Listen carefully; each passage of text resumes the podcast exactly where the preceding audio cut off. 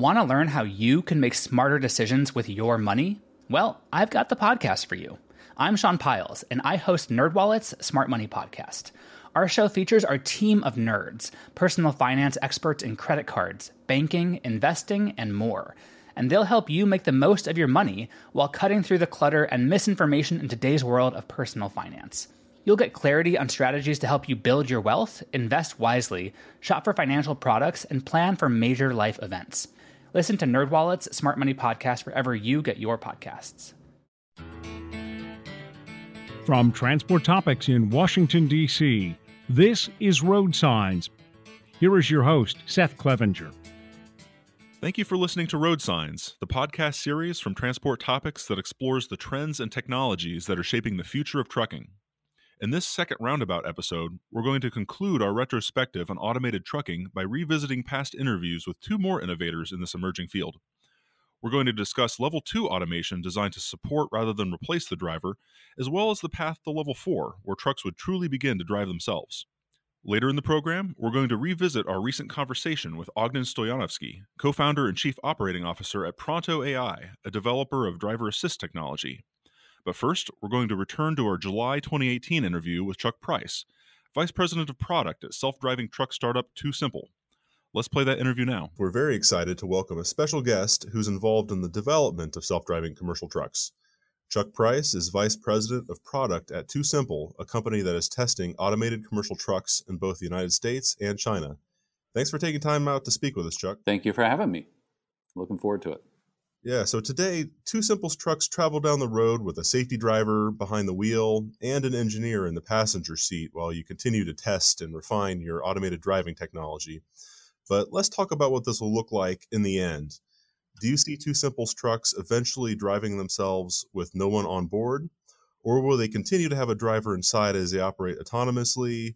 Or could we see a mixture of both of those scenarios? I, I think we'll end up seeing a mixture of both. Um, we do uh, hope to advance the technology sufficiently that we can pull the driver out. Uh, that does require uh, some interaction with the regulators uh, both at the state and federal level. Um, but even even when we do reach that state, uh, there are uh, certain certain classes of cargo that will certainly always require a human uh, to be present.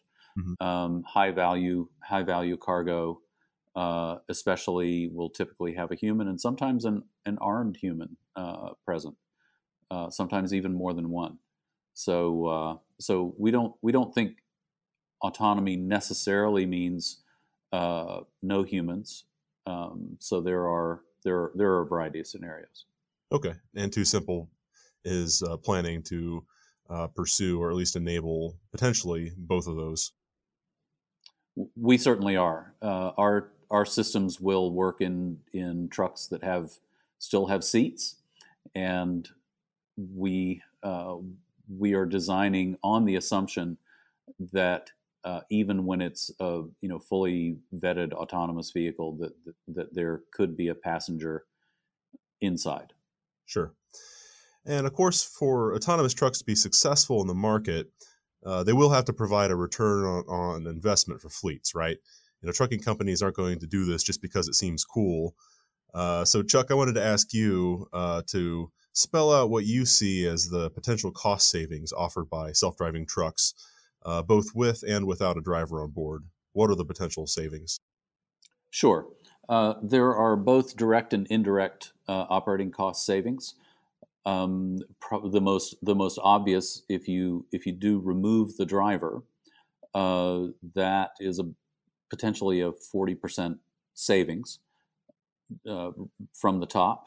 Uh, but in addition, we can save substantially in fuel.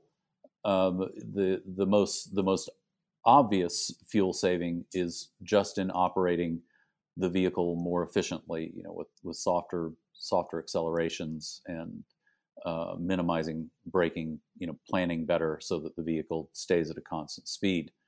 But less obvious is what happens if you uh, don't have to adhere to the hours of service rules. In that case, we can actually uh, convert what would normally be rest breaks for a driver into slower speeds for the vehicle. In that way, we move the vehicle s- slightly more slowly to the destination, but we actually get there faster because we don't take all of the rest time. But that will save on the order of 15% in fuel when you do that. If you reduce speeds from, say, 65 to 55, you'll save 15% in fuel costs. And that's a very large number for fleets. Next, I wanted to also kind of talk a little bit more broadly about the pathway to autonomous trucking. I mean, we're talking about these possibilities. Uh, maybe we'll have driver assist technology. Uh, you know, maybe that that even gets to the point where the the truck is fully autonomous and there's a a driver still performing other functions in the truck, and maybe in some cases we can even get to uh, a driverless scenario. But I find that sometimes when I talk about the subject with people who are outside the trucking industry, I encounter what I think are unrealistic expectations about how quickly this will happen or uh, what it might mean driving jobs. And I'm sure you hear a lot of this stuff too. So I, I do feel the need to provide a little bit of a reality check, you know, for this notion that the whole trucking industry is about to become automated overnight. So, Chuck, I wanted to just pose that question to you. You know, what's your sense of how quickly this move toward automation will happen, and what are the the real world implications uh, for truck driving jobs? I certainly don't think this is going to happen overnight. Um, we expect that we will be scaling regionally, uh, starting with individual states, uh, moving state to state, uh, as the state regulators uh, open their open their uh, access. I believe that even when we do uh, begin scaling up, there is such a driver shortage today that it will, I believe, will be years, if not decades, uh, until we reach the point that we're actually replacing a human driver's job with an automated driver. I believe I believe what's going to happen is that first this is going to fill the needs where drivers aren't available for vehicles. Uh, in the in the the near future, we're projecting 150,000 uh, driver shortage in the U.S. and that by itself is a business for us. Another aspect of uh, hours of service limits and you know the possibility of relaxing hours of service if you can operate a vehicle autonomously is how that might change distribution networks. So, Chuck, what are some of the ways we might see uh, transportation networks evolve if if this does indeed become reality? Well, it's it's it's a it's a highly disruptive change uh, that could potentially come in a in a positive way. Um, when you're not restricted by how long a driver can drive in a day, you can you can locate your distribution centers quite differently today because of hours of service constraints. Shippers or, or fleets typically uh, locate their distribution centers about a day's drive apart. That way, drivers can meet in the middle, exchange cargo, drive back to their, their home distribution center, and sleep in their own bed at night. With an autonomous vehicle without hours of service constraints, one could locate distribution centers at the limit of the vehicle's fuel capacity, which could be two or more days of movement. This could potentially eliminate half or more of your distribution centers. It could also speed the movement of, of traffic since uh, for long haul, if it takes you five days today to cross the country, you could cross the country in about 48 hours, which which moves your your freight movement uh, along, uh, you know, nearly at the at the speed of air movement, so at a much lower cost. So there are, there are dramatic changes that this could have in the distribution network that aren't represented in the in the operating the direct operating costs of moving one vehicle. There's dramatic operating cost shift in the network itself. No, that's uh, that's important to keep in mind, and I think that's that's helpful.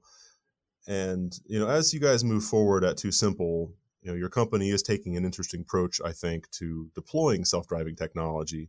So the plan is, you know, rather than you know right away providing your technology to trucking companies, you're starting out by operating your own fleet to prove out the concept before you start offering it as a, a commercial product.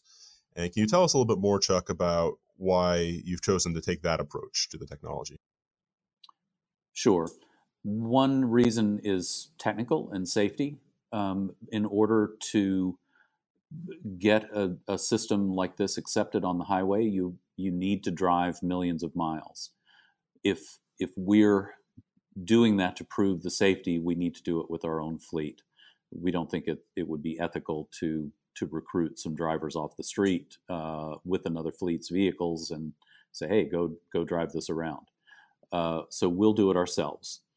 Uh, we're planning to build a fleet of 200 trucks next year. We believe with with that number of trucks and with uh, shippers that we're that we're engaged with to to move real cargo, we'll be able to develop millions of miles very quickly on the highway.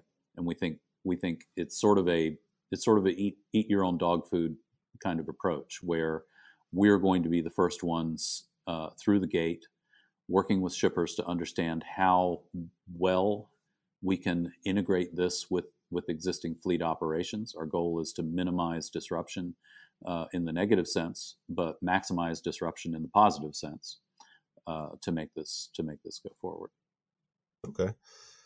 And you know, TuSimple is in a unique position, I think, among some of the companies that are developing self-driving truck technology, and that is operating in two major markets. So the company has dual headquarters in Beijing and San Diego, and is working to automate trucking in both the Chinese and U.S. markets. So, Chuck, I want to get your thoughts uh, looking ahead, you know, and and where we are today. How do those markets compare uh, in terms of interest and uh, investment in self-driving trucks? And uh, do you envision a you know sort of a competition emerging among different parts of the world to become the leader in automated trucking in the in the years and decades ahead? Sure, that's an interesting question. We we see the the problems existing in in both markets. Uh, there's a driver shortage uh, in the Chinese market as well. Um, in terms of uh, the market dynamics, it's it's a little different uh, in some sense. In China, the the cost of the driver is a smaller portion of the overall operating cost, so there are different dynamics. Fuel savings um, is is highly interesting there. The driver shortage is real. Um, so so all of the all of the ingredients are present to make this uh, a high demand uh, thing in both markets. Um, in addition, uh, you touch on the the other aspect of competition. The the states themselves, the country, the two countries uh, and the major countries in the world are in competition to be the first with artificial intelligence based systems. China has, has, has a strategic plan to position itself as the number one in artificial intelligence. And the systems that we're building are heavily AI based. So there's a tremendous interest in China to see this company succeed. Um, we have a lot of visibility uh, in China. Um, I believe we're going to see similar uh, pressure uh, in the U.S. as as the U.S. regulators continue to uh, advance advance their their regulatory uh, uh, strategies, um, and we think that eventually there is going to be a U.S. versus China AI competition, and with our feet in both markets, we think it can only help. Sure, and you'll you'll have a uh, you know like you said a foot in uh, on on both uh, continents, and it'll be interesting to see how this develops. You know, as a as a follow up though, uh, maybe I could I could ask you just a a little bit more about your sense of where we stand in the U.S. market on uh, regulations. You know, this emerging regulatory framework for uh, automated commercial vehicles, and there's been some movement and a lot of discussion. Uh, what do you think about the path that we're on right now? I think there's a very healthy dialogue uh, that's going on between the regulators and the industry. Uh, so far, I've I've seen nothing but but positives regarding uh, our our work with the with the U.S. and the state level regulators. We are we're uh, very tight with Arizona where we're testing. We're also very tight with the with the federal regulators. We have uh, constant dialogue with them. China is a little different in that their their regulatory structure obviously is is different the way they, they run their state. Uh, but in China, there is very strong central government support for what's happening, and we have been granted uh, very generous permits uh, in the in the China region for testing. We're testing in multiple regions in China. We're testing in Caofeidian, which is a, a port region southeast of Beijing. We're also testing uh, in the Shanghai region, uh, and both both regions are are very positive about us us being present there. 10 everyday uses of transport topics on Alexa. 1. While you get ready for work in the morning. 2. While you cook breakfast. 3. While you eat breakfast. 4. While you drive to work. 5. While you're at work. 6. While you eat your lunch. 7. While you're driving home. 8. While you cook dinner. 9. While you eat dinner. 10. While, well, let's face it, it's one minute with today's biggest industry headlines. The listening options are endless, so why be confined to 10? Simply say, OK, Google, talk to transport topics. We're here in San Diego at ATA's 2019 Management Conference and Exhibition, and I'm very excited to welcome Ognen Stojanovski, co founder and chief operating officer at Pronto AI, a developer of automated driving technology for commercial trucks. Thanks for joining us, Ognen. Thanks very much for having me. Excited to be here. Now, Pronto's approach to automated trucks is quite different from some of the other self driving truck startups that are out there testing on the road. This is strictly a driver assist system that supports but doesn't replace the driver. So, why go that route instead of trying to push for higher levels of automation? We're trying to go that route, I mean, as a starting point because that's where the technology is today. So, where we are with machine learning, artificial intelligence, whatever you want to call it, automation, we've had a lot of great demos, a lot of good progress has been made, especially over the last five years. Um, but the technology is still quite a ways away where an autonomous truck can operate driverless down the interstate. Um, so we could wait for that to become a reality someday and wait for the scientific breakthroughs, of which you know we're working on as well. But at the end of the day, the technology is at a state where it's good enough to be commercialized and provide some immediate value, not as a driver replacement tool, but as a driver retention, driver recruiting, and a safety tool as well. And so uh, that's that's a real motivation, trying to do a real product for real customers today, given where the state, the state of the technology actually is. Okay. And tell us a little bit more about how your Copilot system works. You know, what can it do and what can't it do? Sure. So Copilot, uh, in a nutshell, it brings to trucking something that passenger vehicles, or at least high-end luxury passenger vehicles, have had for a while, which is you know really really good automatic emergency braking, um, full adaptive cruise control, uh, proactive lane centering, so the truck will steer and stay in the middle of the lane um, by itself. But what it won't do, what it what it is not, is a fully autonomous truck. This is, you know, in sort of industry jargon, a level two type system, which means it requires a fully attentive driver at all times to supervise it. So, you know, it'll it will do throttle, braking, and steering. Um, on extended periods of time on the highways, it's a highway-only system, so it won't work off off off highways um, right now. Um, but it again, given where trucks are um, off the lot right now, you know they, they just don't quite have the same safety and comfort features that have existed in you know really high-end passenger vehicles for a while now. We're trying to bring that kind of safety and that kind of comfort to uh, you know some of the hardest working drivers, which is the truck drivers, and not just you know high-end consumers. Right. And as you said, Pronto's Copilot system represents level two automated driving, and really that means that there's automatic steering, braking, and acceleration, but it still requires a driver to remain engaged at all times. The driver is still driving. Uh, but your system doesn't just uh, require the driver to, uh, to monitor the road, it actively insists on it. So, could you please explain how Copilot ensures that the driver doesn't just stop paying attention and go back in the sleeper berth and, and relax, and you know, how, and why is that so critical? Well, it's critical because, like I said, the technology is not at a point where a driver can actually not pay attention and check out for a while or have a driverless truck or anything like that. So, it's very important that people, when they first use the system, that they understand not just what the system can do, but also what it can't do, which is be operate safely while unsupervised. And so there's a few ways we try to go about that.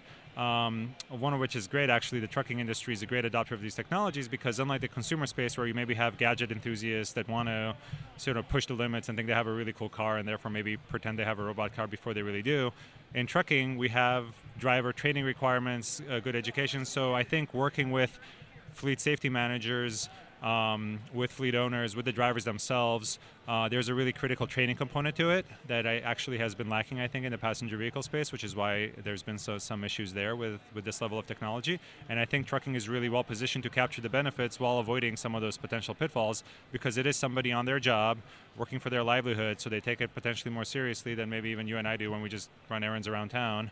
Um, and uh, there's no substitute for good training and good safety training, which this industry has really good practices that we can just plug into and add this in. So that's the operational uh, piece of how we right. ensure that it's properly used.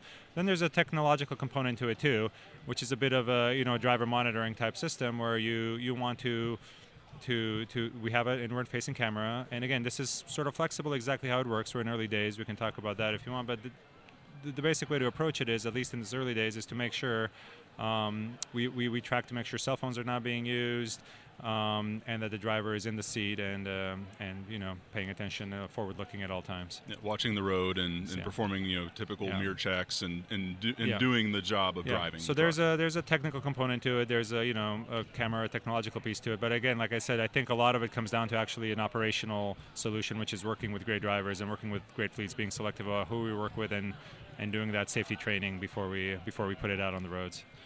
So I was able to go for a ride along in one of your trucks a couple months ago in Virginia, and you know one aspect of the system that really stood out to me was the safe landing feature. So if a driver is unresponsive for a certain amount of time, the truck will actually slow down and, and pull over to the side of the road automatically. Uh, so it's a really interesting safety net in the case the driver becomes incapacitated for some reason or simply uh, doesn't pay attention and stops driving. Uh, why is that such a significant step for a, a system like yours? Yeah, well, we were really excited to show you that. Thanks again for coming out. Um, yeah, safe landing is a feature that we're really excited about, and I just want to be clear. You know, that's still um, in the early days. It's it's really moving the whole industry along. So I mentioned Copilot. Um, the existing functionality is comparable to what we've seen in some luxury vehicles, but this doesn't exist anywhere, right? Nobody's been able to do safe landing so far, whether it's in the um, passenger vehicle, luxury car space, or anywhere else. Right? The ability to actually recognize that a driver is non-responsive um, detect a, a, shoulder and then pull over and safely stop, that's that's groundbreaking, right? We think that's a game changer as far as making sure that we capture all the potential safety benefits without without taking some necessary risks. Um, you know, that is not something that we'll be able to put on all roads in all conditions. Just to be clear, all at once. Um, at its core system, Copilot, if there's an undetected driver, it would just put on the hazards and come to a stop. But increasingly, we're trying to develop a system that we work on uh, to have the functionality we showed you. We're in, in, you know, initially limited settings on certain freeways, but over time, more and more. Uh, we will be able to detect a clear shoulder ahead, and if it's safe enough to do so, pull over and stop. And it doesn't just do it immediately, right? To be clear, right. there's a series of increasing alarms that give the driver a chance to re-engage, uh, to take over, to show that they are indeed alert, just in case maybe the system was wrong and thought they were unresponsive when they were. But if you know after a certain time has elapsed and increasing alarms and you experience them, they get pretty loud and annoying. If somebody's still not taking over at that point, uh, it's probably safest for the vehicle to come to a stop, whether that means coming to a stop in the lane or pulling over if there's uh, if there's space and it's safe enough to do so. Sure. So one more uh, nuts and bolts question about how your system works. You know, today you're, you're retrofitting your, your technology on existing trucks. Uh, explain how that works and also how what you see as the pathway toward uh, a factory fit version of the technology. Sure. Um, I mean, an initial point for commercialization is through aftermarket retrofits, which you know, trucking is great for that because there's a well-established process. Um, but ultimately, you know, OEM integration is something we're interested in doing. We think we'll be able to do. It's it's really where we're neutral to it. There's a large segment of the carriers that buy trucks directly from dealerships and from you know from the OEMs, and there's many many carriers that buy secondhand trucks. And so we wanted to be able to possible to serve uh, that entire segment rather than wait for the whole brand new fleet to turn over. Uh, so for some some some folks, piloting our technology as an aftermarket retrofit will be good, but then actually scaling it, they'll want to do through an OEM. For others, they'll want to just actually do an aftermarket retrofit so that they can maybe uh, get the latest features, the best safety features, without having to buy a brand new truck with all the other bells and whistles that maybe maybe are not right for their fleet, right? So if they just prioritize, if they just want the latest, greatest safety tech without needing to buy a new truck, um, so you know, trucking's you know very fragmented as you know. Right. And so we're trying to serve as many aspects of it as possible and the initial entry point is aftermarket retrofits but we'll see where it goes. Very good now, you're already in the process of installing these systems on trucks operated by some of your early customers. Can you tell us a little bit more about where you are right now in the commercialization process of Copilot? Um, so, I mean, like you said, that's where we are. We're in the early days of starting to put our tech onto some customers' trucks um, and getting it out there. We've had, you know, a number of customers. You, you know, we've been uh, traveling the country. We've actually driven through all over 48 states. Our tech works on highways everywhere in six Canadian pro- provinces. Um, soon to be soon to be 49 states actually, um, and uh, but but you know that's you know we're not announcing any of our customer partnerships yet. Um, it's still early days. You know, it's it's it's initial testing. Uh, we're really trying to get customer feedback. Uh, so that we can finalize the feature set for the mass market solution, which we'll be rolling out um, afterwards. And so the question is, we're trying to make a product not that we're pushing and trying to convince fe- people that this is the feature set you want. It's more uh, trying to get feedback from these early customers. What is the thing? What is the killer app of our system that actually adds the most value to their business right now? and that might mean adding some features that we're thinking of as sort of in beta as prototyping, including safe landing as we demo to you. Does that make a really big difference for them? Should we make that standard for everybody, or is it potentially even stripping away some features and making it simpler than it is right now in these early versions? Because um, I'll tell you, especially say um, say on the steering side, some people really like the idea of proactive automated steering. Other customers um, maybe aren't as interested in the steering mm-hmm. itself. They might want just the great uh, predictive automated emergency braking and uh, adaptive cruise control while wanting their drivers to do the full steering. And so it could actually go either way. We might add features or we might sort of take some away. And so that's where we are trying to get that feedback so that hopefully it's a it's a pull of fleets demanding the features that actually move the needle on safety and driver recruitment for them uh, versus us finalizing the feature set, having it fixed, and then just trying to walk the hall here and sell as many as they can. sure. No, we'll definitely stay tuned and, and uh, watch the rollout as it continues. Um, at, at Pronto, you're developing self driving technology that's geared specifically toward commercial trucks. Now, prior to this venture, you helped launch self driving truck startup Otto, that many people remember from the partnership with uh, Anheuser-Busch. Uh, you also uh, worked on uh, Uber Freight, you know, which is the digital freight matching business at Uber. Which is uh, still why, doing really well. Yes, it is. and we're watching that uh, closely as well. but uh, why have you uh, focused your attention on the trucking industry? You know, why do you see this industry as such a significant opportunity for technology? I think trucking is great because this is the industry where where the technology is, where driving, you know, safe driving software technology is. It's the most straightforward and highest value add commercialization opportunity right now. Um, like I said already, the aftermarket um, retrofit path is a viable one in trucking. There's many companies, including at this conference, that are going that route. Um, trucks are very individually specced when fleets order them, so they can customize it exactly the way they want it.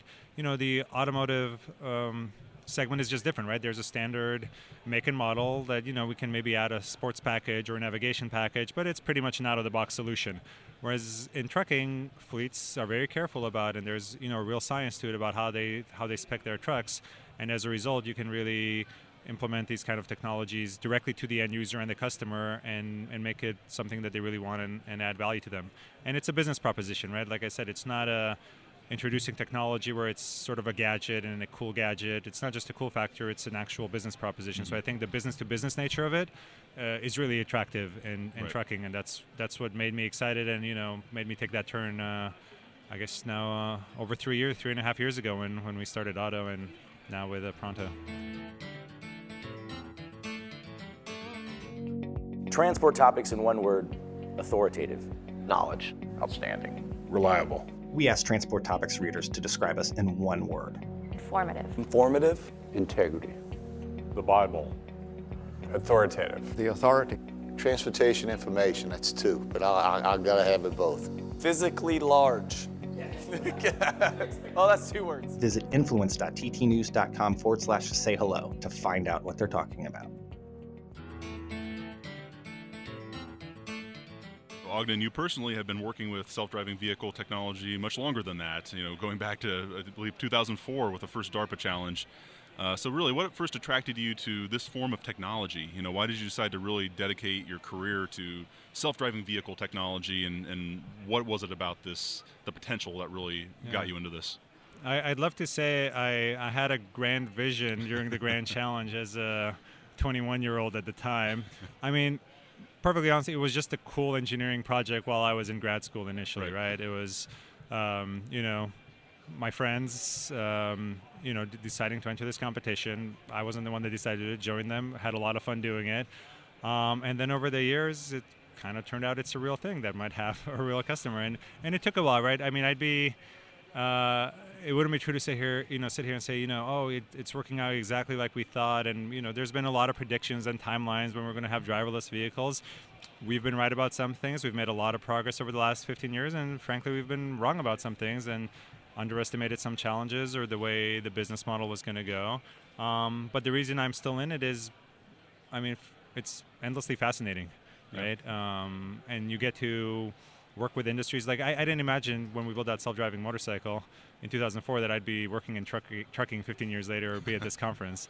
Um, but it's fun, right? Yeah. You you get those interesting career turns and just kind of going with an industry as it's from non-existence to an actual right we're now at the point where it's finally starting to become a real yeah. a real business right it, it was it, has been a series of very cool r&d projects and demonstrations and now i'm super excited because it's it's actually a business where you have real customers yeah and you know part of the process of, of truly making this a business and commercializing it and, and deploying it is to gain public acceptance uh, from the, you know, the motoring public and also from regulators and legislators uh, can you speak to how Pronto has been working to make sure that government and law enforcement and the public understand the technology and they don't become barriers to its deployment? Yeah, well, I think that's key. Um, you know, it used to be, and we didn't do ourselves many favors as an, as an industry, where some years ago we were over enthusiastic about where the state of technology really is, and sometimes even saying things like, well, if the regulations were in place, then we could have, you know, all these amazing autonomous vehicles tomorrow. That, that's just not where the tech is. And I think uh, you know, Secretary Chao has called for you know strong engagement uh, with the public and with regulators, and and law enforcement is really a critical part of it, right? Because they see they see a lot of the downside of, of, of, you know a lot of crashes in their careers. They've a lot of state troopers come up through the through the through the ranks, seeing the worst of the worst as far as crashes. And I think it's critical in us as an industry to not just talk about safety platitudes and the potential for how safety can be increased through automation, because of course that's true in some theoretical sense, but if you to actually capture it and to realize it in public, you have to work within the established system, and that means mm. with law enforcement, with regulators, with the industry, and with the public, because autonomous vehicles and even just um, you know advanced driver assist systems like Prontos, they're not they're not being deployed in a vacuum. They're not being deployed in special lanes or special infrastructure that's just for them. We're deploying automation slowly in a very human-centric and well-established driving ecosystem. And to do that, and to do that successfully, uh, you know, we have to we have to work with everybody, the, yep. the established cycle. That's why you know we at Pronto see motor carriers as our customers, not as our competitors that we're out there to disrupt. We're out there to disrupt software and technology, not not the whole underlying freight supply chain or anything like that. Yep. You know, speaking of this topic, uh, just yesterday at this conference, FMCSA Administrator Ray Martinez announced a new initiative to help promote the safety benefits of ADAS, which is Advanced Driver Assist Systems. Uh, if you if you spell out the alphabet soup there, right. Uh, but Ognen, what are your thoughts on how the industry can promote adoption of active safety systems? You know, there's a lot on the market now, and it's just getting more and more sophisticated. But that doesn't mean that adoption is, is moving rapidly in all cases. Uh, what are your thoughts on how the industry can really move the needle on on that? Yeah, I'm really, really excited about what Administrator Martinez announced. Uh, can't wait to find out more in the in the coming days and, and weeks and months. I think I think that in itself, right? Government stating, FMCSA stating that the road to safety has always been a road of improving technological advancements, right? And so this evolutionary approach that the administration has embraced to start improving and adding more and more advanced driver assist systems, not through a mandate, but rather just encouraging industry to take a look, try it out, see if it's a good fit. Some things will, will work, like I said, for certain fleets, others won't. And and I think the way the industry should do it is just you know not not sit around and wait necessarily for the OEMs to offer a complete finished product, but rather be out there, try different features, try Prontos, try our competitors, try what the OEMs have, and then and then just give everybody feedback. And I think it's critical to get drivers trying these technologies out on a limited basis, right? You know, we shouldn't be rolling out millions of units overnight, but drivers should have a chance to try it. Safety managers should have a chance to try it uh, directly, put it in their everyday business operations, and then set feedback. Um, and it's a huge range of features, right? Like some things will be right for some fleets and others won't. I'd be very curious to know what ADAS means for this initiative because a lot of things are labeled, like you said in the alphabet suit, ADAS. Uh, take steering, for example, right? ADAS can mean anything from just a visual or an audio alert that there's a lane departure. That's a type of steering ADAS. It can mean something where if the vehicle starts to depart, it nudges you back into the center of the lane, you know, kind of pushes you a little bit uh, back in, but doesn't steer for you all the time. Or it can be something like Pronto system where it's continually keeping you in the center of the lane and actually doing the steering on an extended period of time. All of those are some sort of steering ADAS, and I hope they're all included in, in what's yeah. studied, but they shouldn't necessarily be all lumped together in the same bucket because there's different variations on ADAS, there's different safety benefits of different types, and they're probably specific to different kind of lanes, different kind of operations. Um, so, so we'll see. We're, we're very excited about the initiative overall. Yeah, eager. We're, we're eager at TT to, to learn more about uh, exactly what this entails as well. Uh, you know, here at this conference, you know, some of the other big topics of discussion have been proposed changes to driver hours of service rules, uh, industry workforce development. We're constantly hearing about, uh, you know, fleets that would just love to hire more drivers if they could only find them. Uh, infrastructure improvement is, is certainly a continuing topic of conversation. Uh, what are some of the uh, the topics that are interesting you while you're here? You know, what are some of the conversations that you've been having at, at the show? Yeah, I think it's the ones you outlined. Obviously, first and foremost, it's it's the announcement you already mentioned from Administrator Martinez.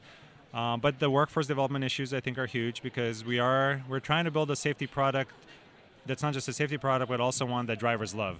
And so the workforce development, recruiting and retention, which you know I'm always amazed when I come to these conferences. They're, they're, two very different things, right? Driver recruitment versus driver retention that get lumped in together, and I think there's different ways in which we can be part of the solution. Hopefully, uh, talking about that. Hours of service is an endlessly interesting one. And I know everybody has a side in that fight and old battle, battle wounds, and maybe I'm sort of late coming to this game in, the tr- in tracking the last few years. I, you know, I don't sort of necessarily have a dog in that fight, but I do think um, different kinds of driver assist systems, different kind of technologies as they're being integrated on trucks more and more. That should be taken into account into whatever whatever changes are made on hours of service. So hours of service, and I think there's recognition uh, in that by all the stakeholders, the safety advocates, the motor carriers, the administration themselves. So I'm confident that sort of folks will consider what either increased automation or other technologies mean and the kind of implications they have for the hours of service reform. Um, but I don't necessarily have a particular side or right. as far as you know split times or anything like that. And sure. I'm advocating. I'm just I'm just glad they're considering it and, yep. and, and and you know there's an ongoing conversation about it. So mostly for me, that's something I'm interested in, but that's something I'm interested in learning about so that I can see if we can be a part of the solution there as opposed to me um, advocating for a particular position.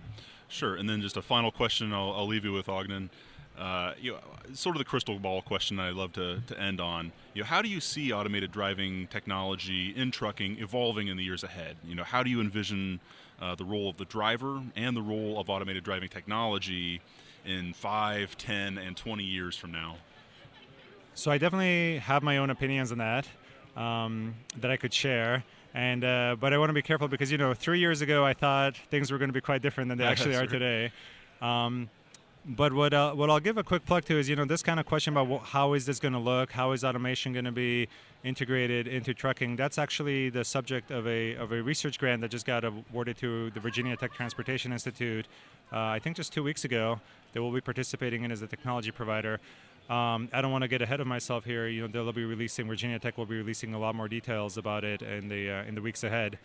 But I think that's a great opportunity for motor carriers to actually get involved, work with us, work with Virginia Tech, and, and try to see what is this how can you actually integrate these technologies into viable business operations? Not just can you do a technology demo to in the abstract say this is scientifically possible, but rather how can you actually integrate these things into your future commercial operations? So it's a really a business model oriented study of what the future uh, could look like. And so, you know, if anybody listening to this is a motor carrier and wants to get involved, they should reach out to me or to Virginia Tech, and we can try to answer that crystal ball question together rather than me offering you my personal opinions because, you know, uh, I have some strong opinions about what I think it's going to look like, but uh, but I'm not I'm not willing to make a bet about what 10 years from now is going to look like.